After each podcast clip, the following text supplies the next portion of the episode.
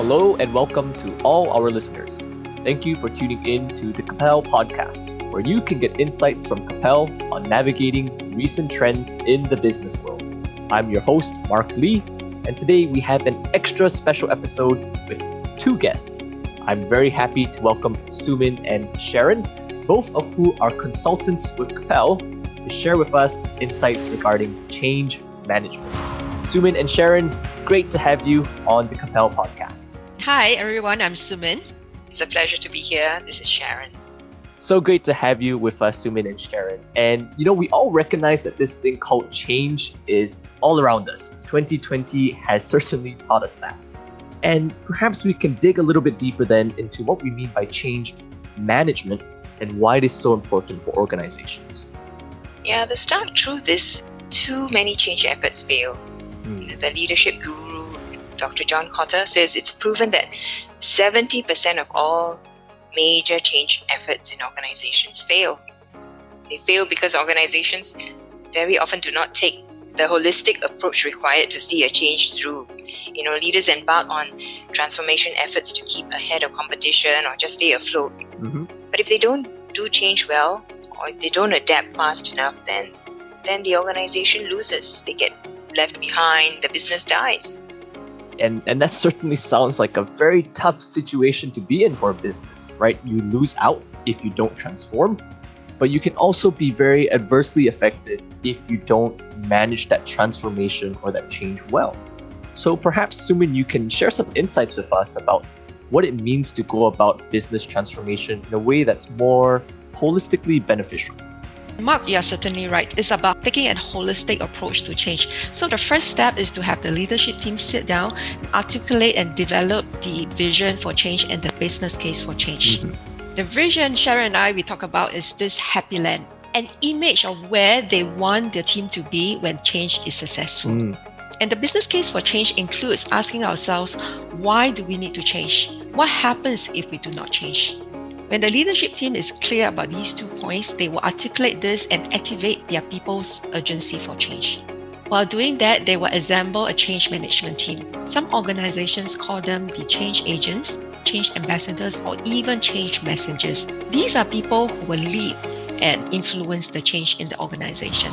What do they do? First, they identify who the stakeholders are mm. and also what are the obstacles that stop them from going on their journey to the happy land. Once these two points are clear, they put together a change management plan that involves stakeholder engagement, actions to remove the obstacles, communication plan, implementation plan, and more importantly, a sustainability plan. Mm. Wow, you know, so thanks very much for those insights, Sumin, because I can almost imagine in our listeners' heads right now, there's like alarm bells going off because they thought, oh, when it comes to change, I just have to implement change but now you're talking about you also have to communicate change and you also have to sustain change. So perhaps to allay some of the concerns on our listeners' minds, I'd love to hear insights from you guys on when do you do change management then? Because when we talk about a journey, right, a process of change, certainly helping to identify when you do change management would be helpful. Well, we don't just think of change as when there is a big reorganization or an M&A or a major technology or digitalization rollout. Mm. Change management is needed in all kinds of change that the organization is facing, big or small. It can be about new ways of delivering our products and services, but it can also be about bringing about new mindsets and culture, skills and competences, mm. policies and processes, just to name a few. The misconception is that change management is an activity that takes place after or during implementation of a new reorg, but actually that's far from the truth. The truth is, change management is a journey that must start right from the beginning. Mm. Implementation is part of that holistic approach, but certainly not the very first step. Yeah, so again, really thank you for emphasizing how implementation is really just one part of the change management journey. There is a lot more to making that implementation be successful. And I'd love to shift the conversation now to yourself and Sumin's on the ground experience where you've been implementing such transformation journeys alongside our clients. And what are some of the insights you've gained as part of those experiences? we'll partner with our clients in their change management journey. Mm. And the first thing that we do is to do a diagnosis of where they are right now. One of the common issues faced by clients is managing people's resistance to change. This happens mm. everywhere you go.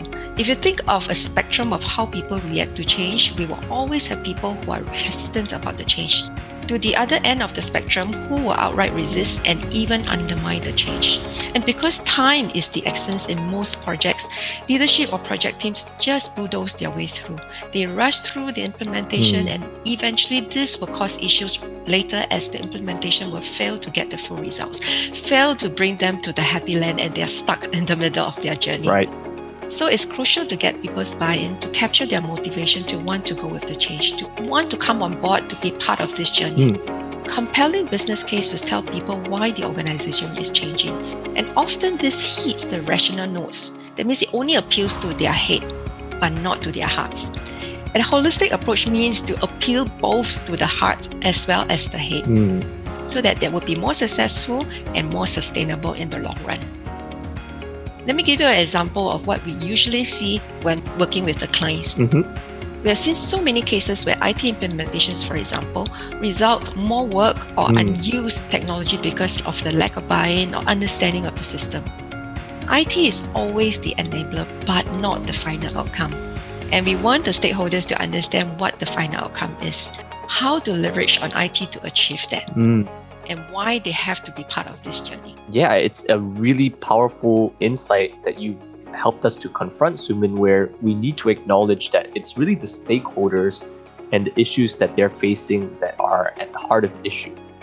Right? So we have tools, but the tools aren't the eventual outcome that we are looking to bring about, the eventual change that we're hoping to capture. So how exactly do we then go about engaging these stakeholders to make sure that it's not just their heads that we're engaging, but we're capturing their hearts too, so to say.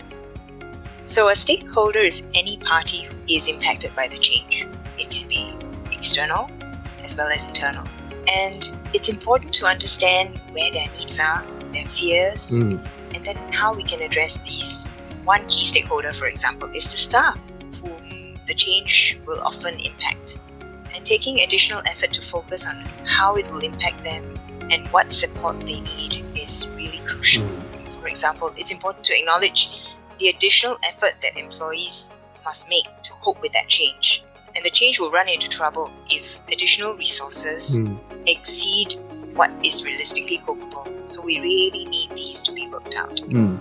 I think it's a fantastic insight that you've helped raise, Sharon, where really when you have people and stakeholders as the central concern of your transformation journey, then you do have to keep in mind the additional costs, the additional resources that are needed to take care of your people to make sure you're helping them succeed with all that is expected of them in this transformation journey.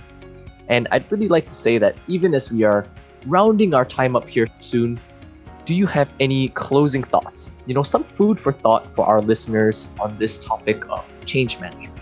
What our clients have found helpful is that partnering, that partnering with us to work through all the issues in a structured way mm. using our change framework, but also to work them through both strategically and really on the ground. So, what I mean by that, strategically, meaning always keeping the bigger business strategy in focus when we work out and design the change plan, but also addressing all the elements authentically. Mm what I mean by that is, you know, paying attention to what's on the ground and not skimming through the tough issues. And then finding pragmatic ways together to deal with them. Mm. And in Capel, we find that much more meaningful and authentic to approach change management that way. Mm. I think that's a fantastic framework to capture some of the insights here. Talk about how we always have that bigger business strategy in focus, but at the same time to be very cognizant, to be very aware of the on the ground issues that have to be addressed, that have to be resolved, and to integrate these two is something that you know Capel has found to be very effective when we go about change management. So thank you very much, Sharon and Sumin, for your in-depth insights into change management. And thank you to all our listeners. We hope that you enjoyed this session of the Capel podcast and gained insights on how to carry out your own transformation journey effectively in your organization. We'll be back for our next episode in a few weeks' time.